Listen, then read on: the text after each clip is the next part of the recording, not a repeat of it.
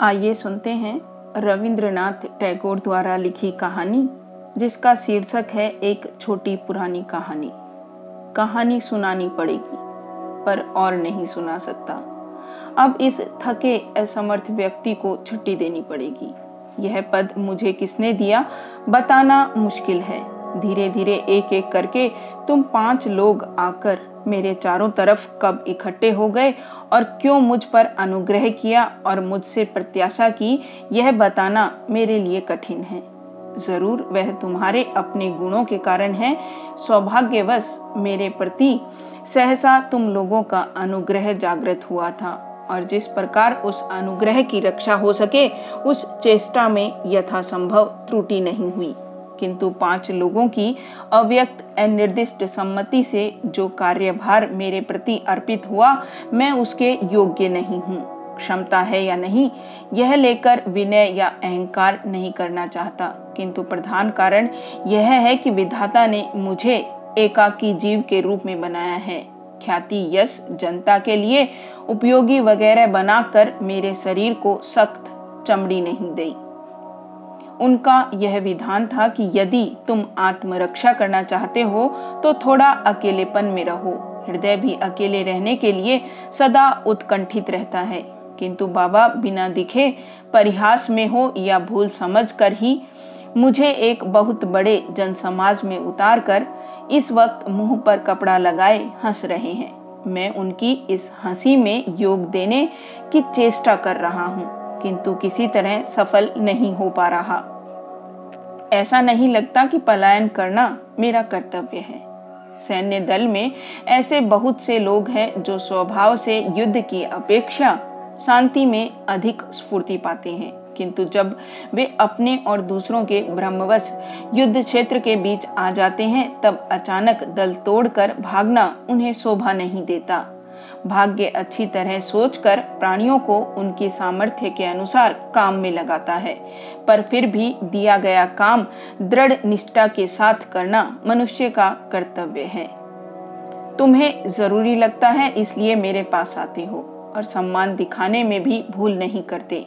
आवश्यकता खत्म हो जाने पर आज्ञाकारी सेवक धर्म के प्रति अवज्ञा दिखाकर कुछ आत्म गौरव अनुभव करने की चेष्टा भी करते हो।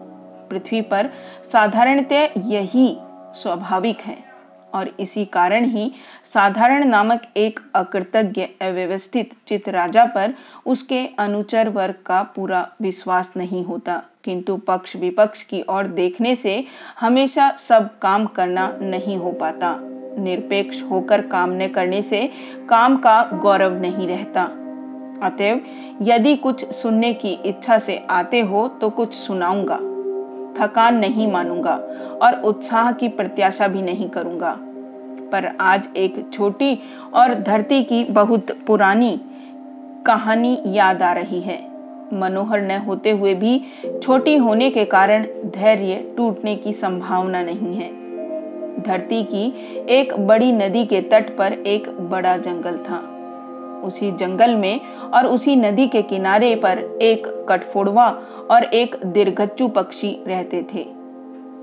जब धरती पर कीड़े सुलभ थे, तब भूख मिटाने के लिए दोनों संतुष्ट चित्त से धरती के यश का गान गाते हुए तंदुरुस्त शरीर लिए घूमते थे। समय के साथ देवयोग से धरती पर कीड़े मुश्किल हो उठे। तब नदी के तीर पर स्थित पक्षी ने शाखा पर बैठे कटफोड़वा से कहा, भाई कटफोड़वा बाहर से बहुतों को यह धरती नई श्यामल सुंदर लगती है, पर मुझे तो यह शुरू से अंत तक जीर्ण लगती है शाखा पर बैठे कटफोड़वा ने नदी तट पर बैठे पक्षी से कहा, भाई दीर्घचू, बहुत से लोग इस जंगल को सतेज शोभनीय मानते हैं। किंतु मैं कहता हूँ, यह एकदम अंत सारनीहीन है। तब दोनों ने मिलकर यही प्रमाणित करने का दृढ़ निश्चय कर लिया। पक्षी ने नदी के तट पर छलांग मारकर धरती की नरम कीचड़ पर बार बार चोंच मारकर वसुंधरा की जीर्णता दिखाने लगा और कठफोड़वा वनस्पति की कठिन शाखाओं पर बार बार चोंच मारकर जंगल के अंदर के खोखलेपन को दिखाने लगा। विधि की विडंबना से ऊपर बताए हुए दोनों अध्यवसायी पक्षी संगीत विद्या से वंचित थे। अतएव जब कोयल धरती पर बसंत के नए आगमन की घोषणा पंचम स्वर में करने लगी और जब श्यामा जंगल में नई सुबह के उदित होने पर कीर्तन करने लगी, तब भी दोनों भूखे, असंतुष्ट, मूक प्राणी बिना थके उत्साहपूर्वक अपनी प्रतिज्ञा का पालन करते रहे। यह कहानी तुम लोगों को अच्छी नहीं लगी। अच्छी लगने की बात ही नहीं थी, पर इसका सबसे बड़ा और महत्वपूर्ण गुण यह है कि यह पाँच सात पैराग्राफ में पूरी हो गई। तुम्हें नहीं लगता कि यह कहानी पुरानी है? इसका कारण यह है कि धरती पर भाग्य के दोष से यह कहानी बहुत पुरानी होते हुए भी हमेशा नई रही। बहुत दिन से अकृतज्ञ कठफोड़वा, पृथ्वी के दृढ़ मज़बूत अमर महत्व के ऊपर ठक ठक शब्द से चोंच मार रहा है और दीर्घचु पक्षी पृथ्वी की सरस उर्वर कोमलता को चोंच से खचु खचु की आवाज्ञा से बींद रहा है। आज भी उसका अंत नहीं हुआ। मन में जो शिकायत है, वह बनी हुई है। पूछ रहे हो कहानी में, सुख दुख की क्या बात है? इसमें दुख की कहानी भी है और सुख की भी।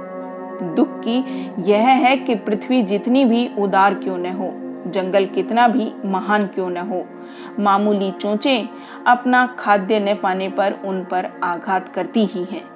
सुख की बात यह है कि फिर भी सैकड़ों सालों से धरती नई और जंगल हरे भरे हैं। यदि कोई मरता है तो वह वे दोनों विद्वेषी विष जर्जर हथभागे पक्षी। और दुनिया में कोई इस बारे में नहीं जान पाता। तुम लोग इस कहानी में सिर पैर कुछ नहीं समझ पाए। अर्थ कोई विशेष जटिल नहीं है, शायद कुछ उम्र होने पर समझ पाओगे। जो भी हो, सब मिलाकर चीज़ तुम्हारे लायक नहीं बन पाई। इसमें तो कोई संदेह नहीं है।